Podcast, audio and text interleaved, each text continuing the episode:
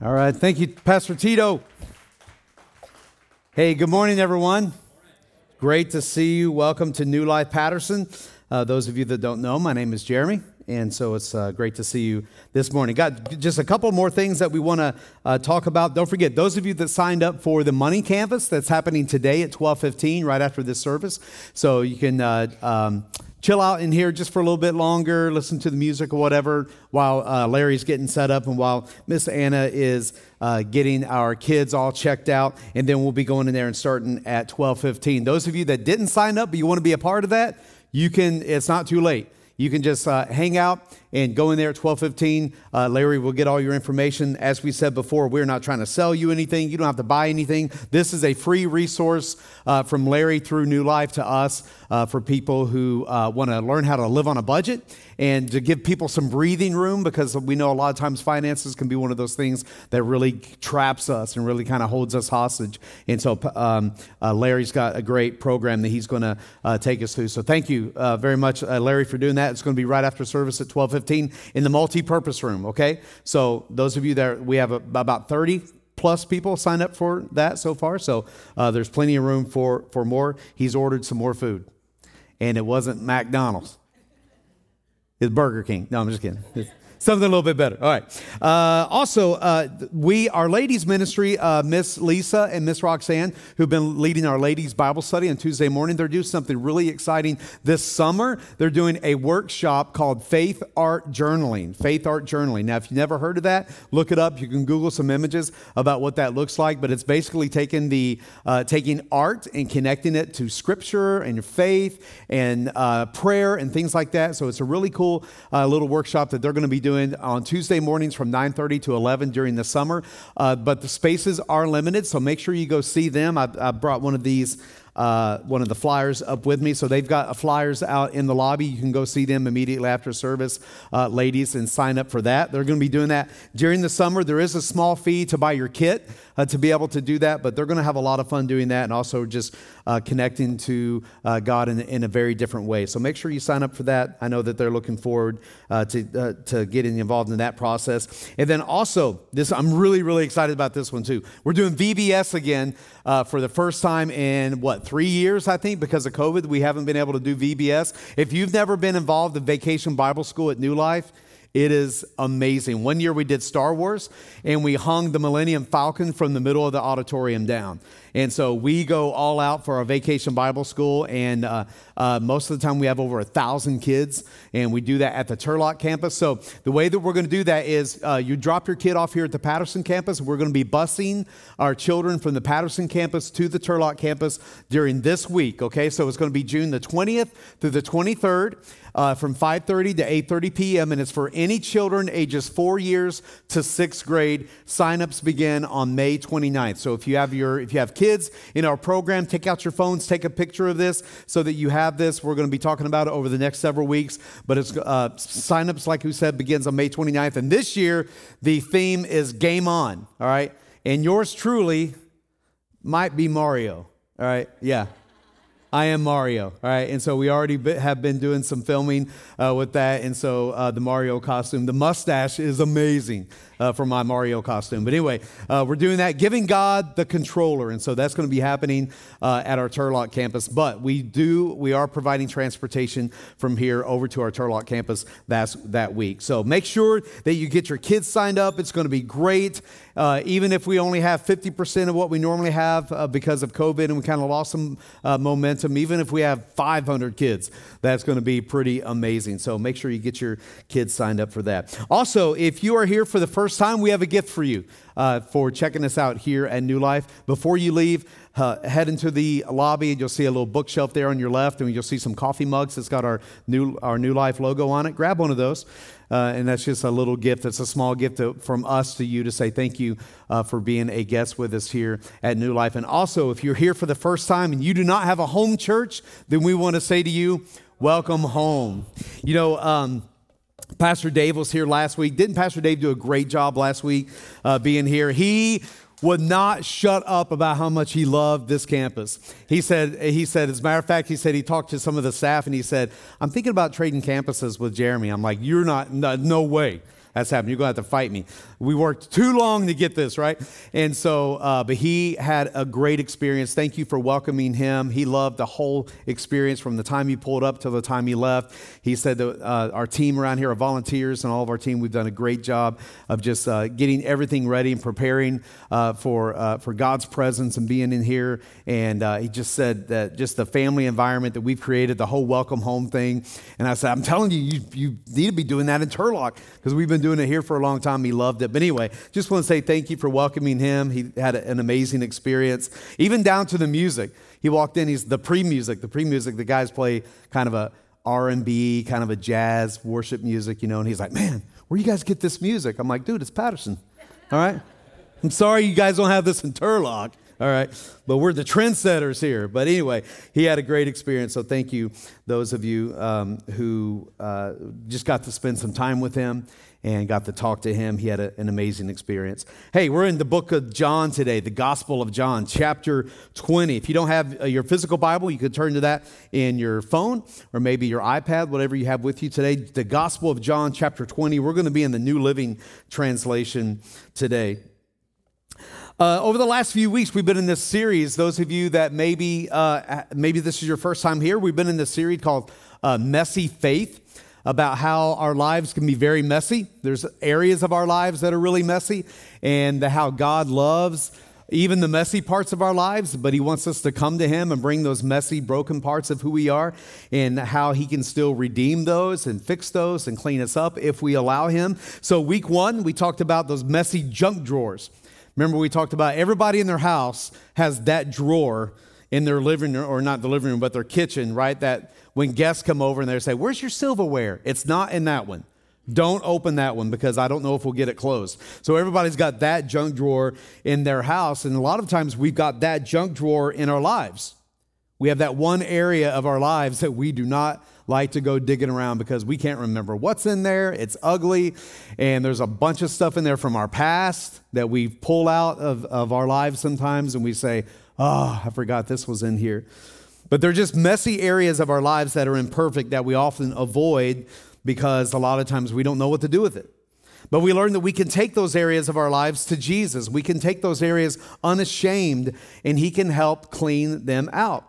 That we don't have to pretend anymore that we're not in this journey alone and that Jesus wants us to invite him on our journey as we draw closer to him. And then week two, we talked about those messy questions that we have sometimes that we are hesitant to ask God, that we kind of want answers for.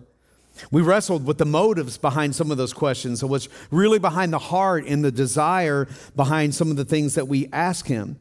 We learn that if we can truly remember that He is in control of our lives, that we can come to Him in humility, that we can ask Him what's really on our hearts because He already knows the questions we have anyway. He knows our thoughts, right? And whatever answer that He gives, we may not like the answer. It may be a delayed answer. Sometimes the answer is no. Sometimes the answer is silence. But can we accept that God really knows what's best for us? And then last week, like we said, Pastor Dave did an amazing job by showing us how we can get past those messy parts of our lives where we feel like we just failed. Those times where we feel like we failed as a spouse, we failed as a parent, we failed as an employer or an employee or a neighbor, those messy things in our lives where we say, I just feel like a failure in this area of my life. And sometimes we allow that shame to distance us from coming to an all powerful God.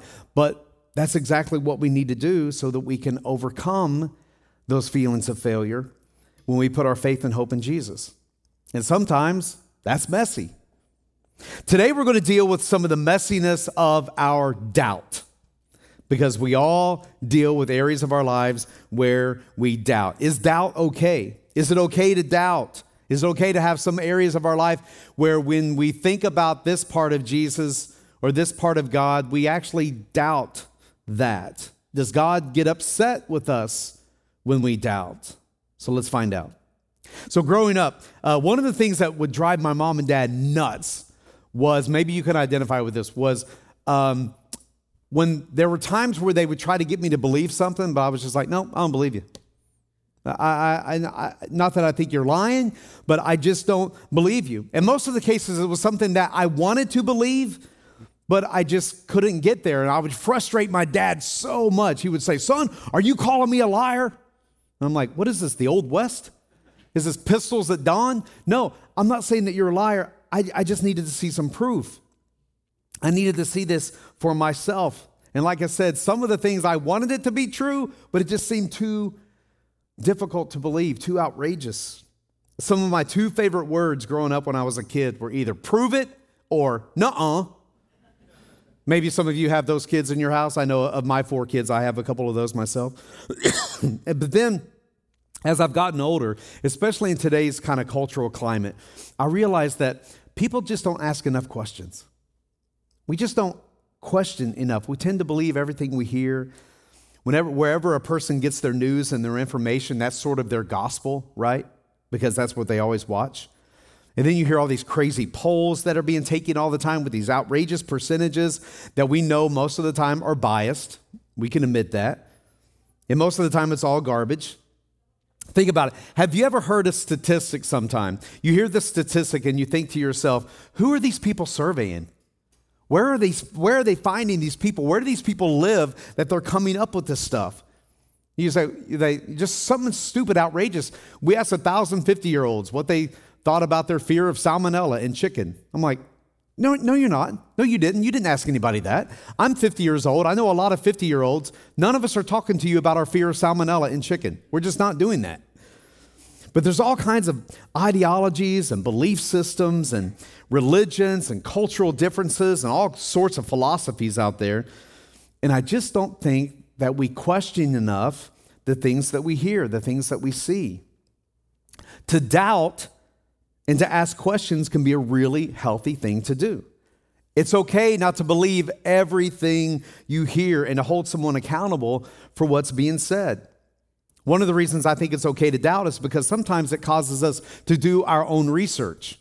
So when I was a youth pastor, I used to I used to try to get all my students. I say, "Bring your Bible, bring your Bible, bring your Bible." We had about 125 students in my youth group, and I would challenge them all the time, "Bring your Bible, because how do you know what I'm telling you is true?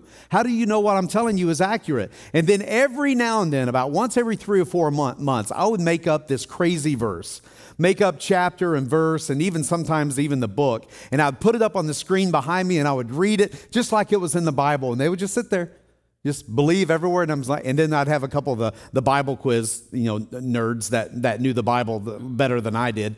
And they would start snickering. I'm like, what are you laughing at? They're like, Pastor Jeremy, that's not in the Bible. I'm like, no, it's not in the Bible. But no one else knows that. I want you to bring your Bibles and check me out. Make sure that I'm telling you the right thing. And if you're saying, there, Jeremy, you're their pastor, you shouldn't have done that. It's kind of cruel. It's youth ministry. You get by with a lot more and that kinds of stuff. But sometimes our doubt can be a driver to accomplish a task. Sometimes our doubt can be a driver to get us to take a risk that maybe we wouldn't take before.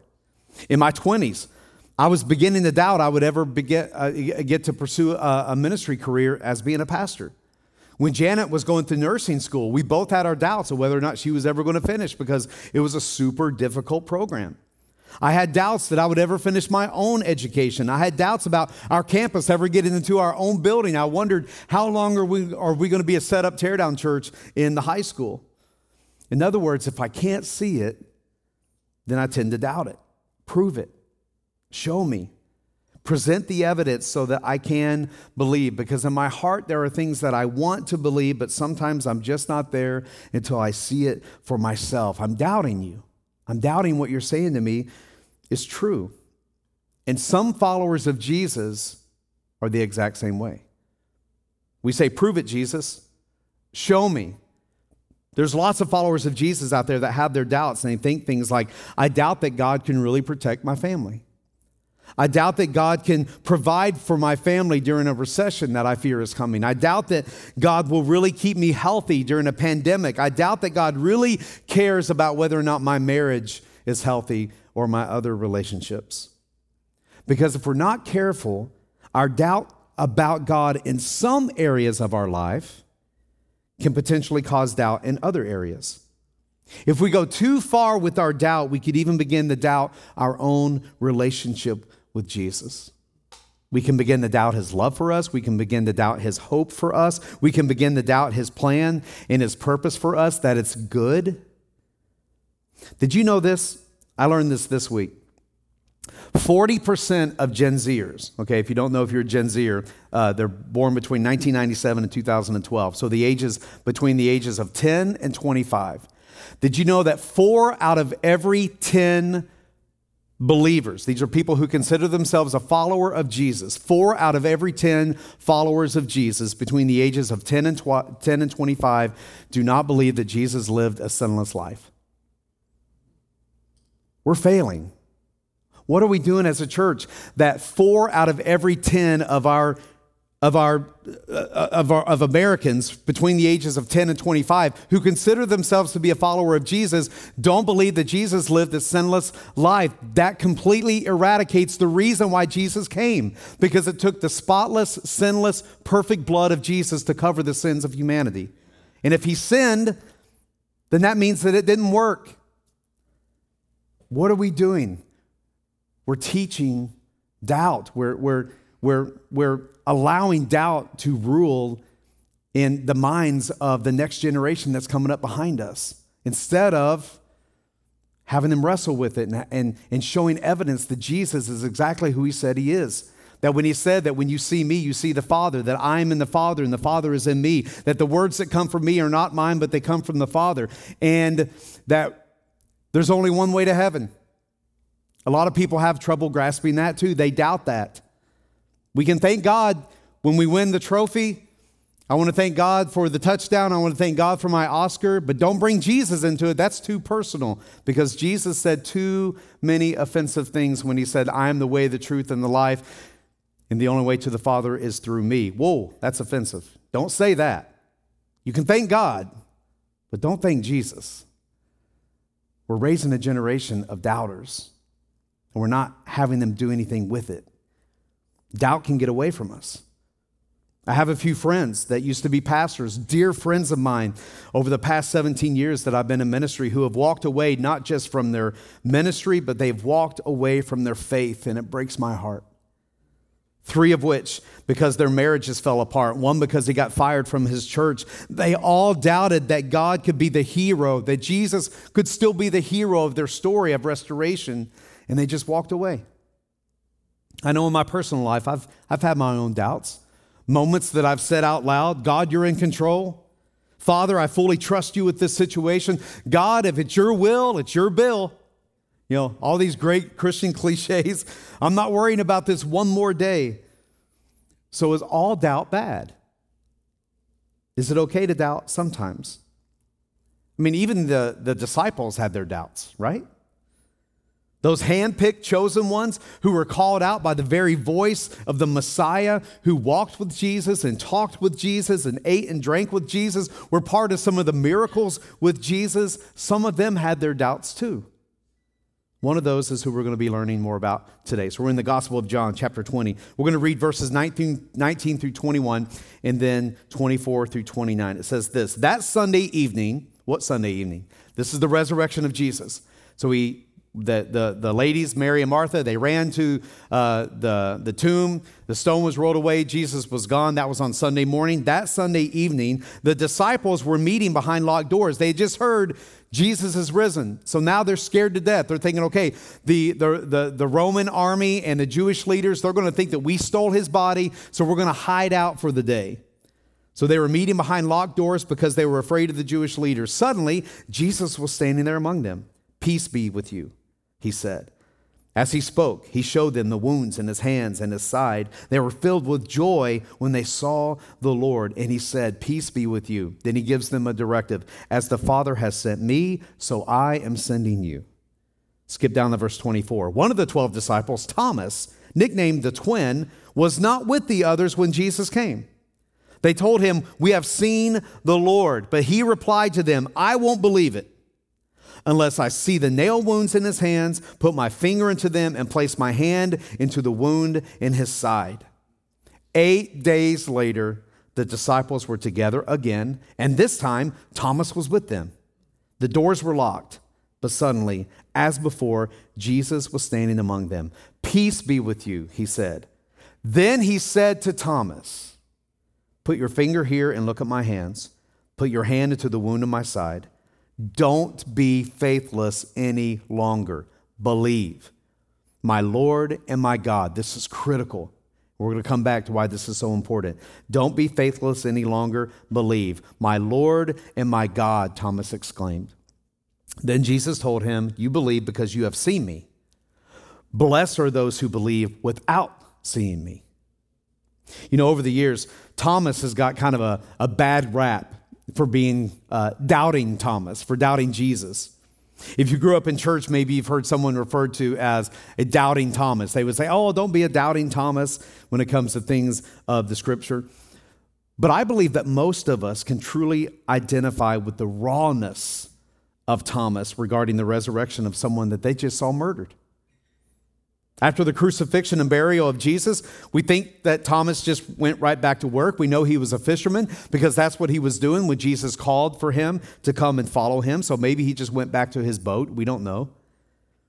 Thinking, hey, it was great while it lasted. You know, I got to travel with the Son of the living God for three years. I was chosen as one of his 12, but hey, he's gone. He left us. I don't know what we're supposed to do now. I've got bills and taxes to pay. I've got to eat. And we don't know that that's what he was thinking, but I think that Thomas was just hurting. I think that he was deeply mourning the loss of his friend. Maybe this was his way of coping with his pain by being avoided, you know, by avoiding him in, in isolation. Maybe he didn't want to be around anyone, and that's something I know that a lot of us can identify with. All we know is that this is Thomas's big scene in Scripture, and instead of focusing on who he was, we find ourselves focusing on the very human characteristic for which most of, most of us can connect, and that's his doubt. Like we said, we've all had our doubts. So, what do we do with them? What do we do with those areas of our life where we doubt? That's messy. Here's some great news. Here's your first fill in for the weekend. Number one, Jesus meets me in my doubts. He meets me in my doubts. Like Pastor Tito said, if you're looking for where we take notes, you can just download the app, open up the app, and the, and the message notes are right there. I remember when I first started following Jesus at the age of 18. I was constantly in the Bible, reading about things that I heard about growing up in church, but now I'm experiencing some of these stories for the very first time in my new relationship with Jesus. Things like things that I would read growing up, I'm like, ah, oh, come on, man. You know, is that, did Jesus really spit in the ground and take the mud and rub it on a guy's eyes and then a blind guy started he was able to see? Are you serious? Come on that's kind of disgusting you know? Or raising his friend lazarus from the dead. He'd been dead for four days and all of a sudden he comes out and rips his grave clothes, clothes off. I mean walking on water That'd be cool to kind of see somebody walk on water. Feeding 10,000 people with one basket of food. All these things that I grew up hearing, and now I'm experiencing them for the first time, for the second time, but it's like the first time because now I have this new relationship with Jesus and, and I'm understanding it a little bit different and I'm bringing my, my prove it and my nuh uh attitude from when I was little into this new relationship. And all my brand new Christ following friends who attended different churches, they had different perspectives and different beliefs about, about specific topics in the Bible. We, we argued for an entire week one time. We had Bibles open, this is before the internet. We had Bibles and commentaries and stuff spread all over. The, I went over to this guy's trailer. We had two rooms with everything spread up, trying to, trying to figure out was the wine that Jesus turned from water fermented or not? It was driving us nuts. We were trying to figure this out. But we would get into these deep theological discussions on a Friday night into the wee hours of Saturday morning. I was in college, and all my college buddies were, were hopping from fraternity house or from fraternity house to fraternity house, partying, and I'm studying scripture with all my friends up until Saturday morning. We would argue for hours, like I said, about who was right and who was wrong. And, and it, was, it was as if Jesus was saying to me, Yeah, that's right, keep digging. Keep digging. Keep discovering more about me. Go ahead, read this commentary, study this translation. What I realized is as I was exploring my doubts, as I was diving into the, my, my prove it and my nuh I was actually drawing closer and closer to Jesus. I was discovering more about the purpose that he had for me. Jesus was meeting me in my doubt. He wasn't shaming me. He wasn't scolding me. He wasn't putting his hand up to me and saying, oh, uh, Until you fully believe, I'm not going to talk to you, Jeremy. He was meeting me in my doubt. Hebrews 11:6 says this It's impossible to please God apart from faith. And why? Because anyone who wants to approach God must believe both that he exists and he cares enough to respond to those who what? Seek him. The ones that are coming after him, the ones that are looking for him. I learned that I was opening myself up to believing Him more and more. I was embracing the reality of God's plan and purpose for my life. I was realizing that my life isn't about me, it's all about Him. What was my initial doubt was now transitioning into me knowing Him more, that He is trustworthy. I was learning that, that bringing my doubts to Him doesn't make Him angry with me, that my doubts weren't something that I should be ashamed of in the text, notice that when Jesus shows up, he doesn't let Thomas have it. He doesn't berate Thomas. He doesn't make him feel bad. He doesn't say, Thomas, why can't you believe? Thomas, why can't you take Peter's word for it? He doesn't say any of that. Instead, he offers Thomas evidence evidence to overcome his doubt, more than enough evidence, so much evidence that Thomas doesn't even need it all. In the same way, God provides more than enough evidence for you and I. Because when Jesus said to Thomas, Blessed are those who have not seen, but they believe, he's talking to you and I. He's communicating a blessing to those of us who have come to believe in Jesus, even though we've never seen him. Hebrews 11:1 says this, talks about faith. This is the definition of faith. Faith shows the reality of what we hope for. It is the evidence of things we cannot see. That brings us to number two. Is your second fill in for the weekend. Jesus is big enough to handle my doubt. He is big enough to handle my doubt. Some of the things that uh, what, what are some of the things that we can do if, if, we think about our doubt and think of how can I handle this doubt? How can I bring my doubt to Jesus? How can I be more reliant on God to work through my doubt? Or how do I know that I have this freedom to approach Jesus without some, some fear of, uh, of a consequence or shame? There's some things I think we can do when we think about our doubt. Think about how, how do we approach it and how can I have a conversation to, with Jesus about some of my doubts. I had a conversation with someone right before first service, and I said, I always try to think of my relationship with Jesus like my marriage. Because there's parts of my life that I don't even have to talk about, but Janet knows there's something bothering me. So when she comes to me and says, What's up? What's up? What's going on? Oh, nothing. I don't want to talk about it. No, I open up to her she knows there's something wrong with me. But we tend to have that kind of relationship with Jesus. Well, I'm so, I'm so ashamed, or there's something going on. Jesus wouldn't understand, so I'm not going to go to him. He already knows your thoughts anyway. Have a conversation with Jesus. Here's some things we can do.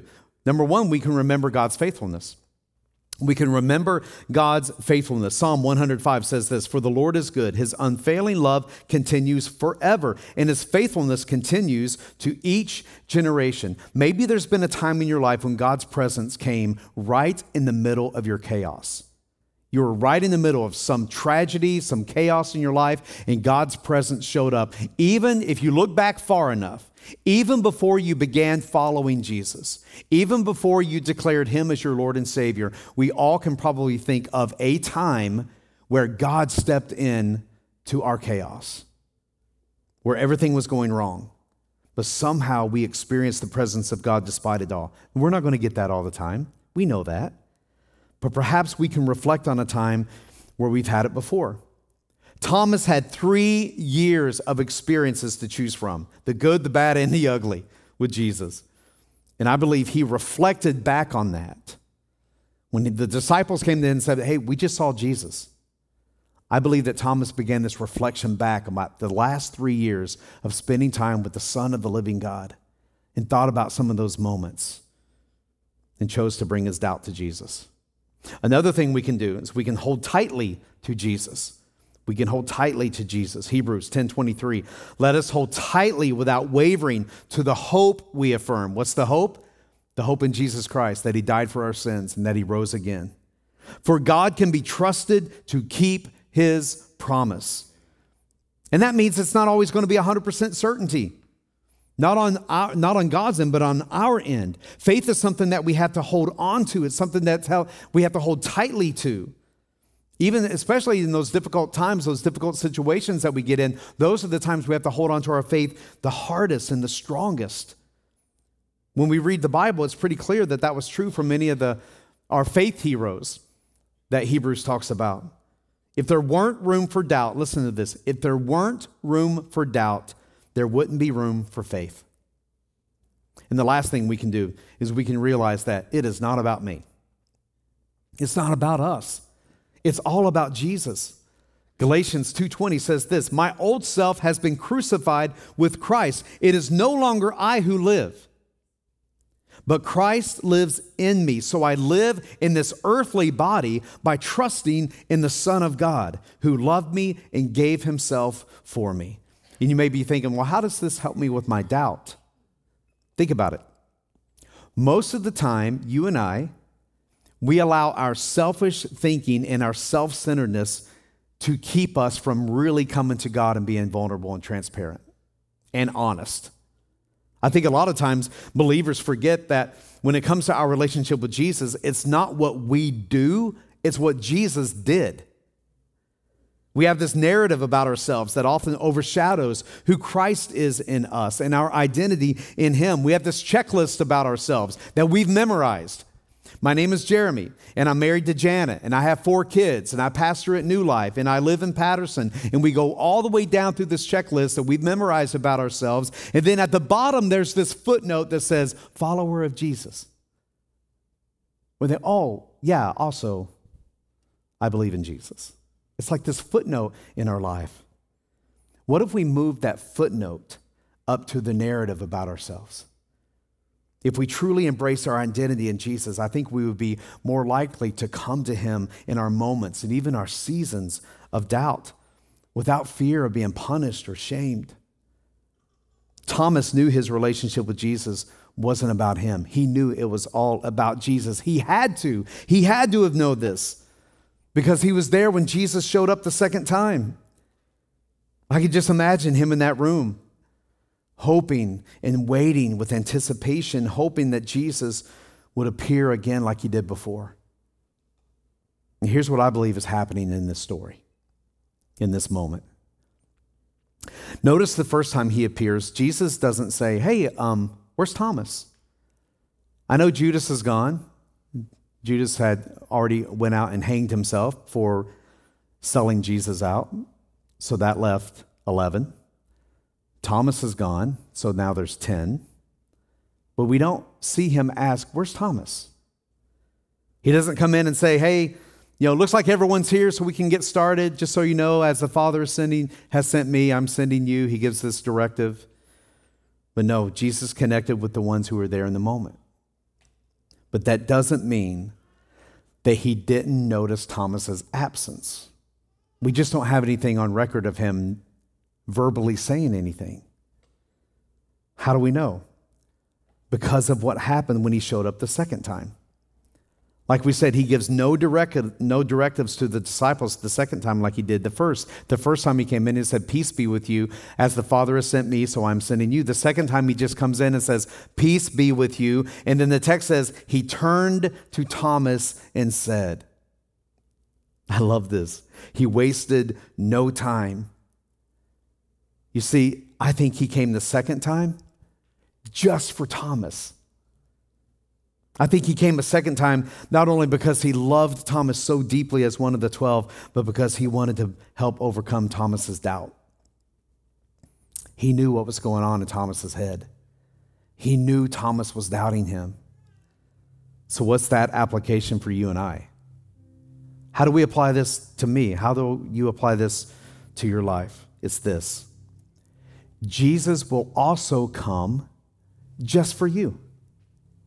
He'll also come just for me. And you know what? He did come just for you. And he came just for me. If you're open to him like Thomas, he'll come and prove himself to you. Now, will he show up in your bedroom tonight when your door is shut and locked and say, Hey, look, here I am. Here's the nail prints in my hands. You can put your fingers right here. You can put your hand on my side. No, Jesus is not going to do that. but he can reveal himself in such a real way to you that you can walk away with this undeniable knowing and this undeniable experience that Jesus indeed is real. You want to know the other side of the story? This is my favorite part of this whole story. Did Thomas really doubt as much as we say he did? I mean, think about it. He's in the room for the second time. It was eight days later. The doors were locked as before, and Jesus never said, I'm coming back a second time. Never said that to the disciples. And all it took was Thomas seeing Jesus. Remember, Thomas said to the disciples when they said, Hey, we've just seen the Lord, uh, I don't believe you. Unless I touch where his nail prints are. Unless I put my hand in his side, I'm not going to believe it. He didn't say that to Jesus, he said it to the disciples. And we don't see any other text of the disciples pulling Jesus aside and saying, Hey, we talked to Thomas, and Thomas said that unless he does these things, no. There's never any communication about that. That means that Thomas told the disciples his demands, the disciples nor Thomas never gave the demands to Jesus. But notice what he did Peace be with you. And he said to Thomas, Go ahead. Do what you got to do to believe. We don't have any record that Thomas even did them. No record that Thomas actually touched his nail prints or that Thomas actually put his hand in his side. I believe as soon as he heard Jesus say that and he thought, that's exactly what I needed to do. But how did he know? It was him seeing Jesus. And Jesus said, Now believe. So, what would it take for you to believe? What would it take for you to take Jesus to take to Jesus your messy doubts. Here's a question I want us all to wrestle with this week. Am I so desperate? Ask yourself this Am I so desperate to connect with Jesus that I'm willing to bring him those areas in my life, in my life that I really struggle with, with my doubt? Am I willing to process those areas with Jesus? First of all, what are your doubts? Put a name to your doubts. I doubt God can mend my marriage. I doubt God can break this addiction. I doubt God can save my kids. I doubt God knows how wicked my boss is. I doubt God can really heal my sickness.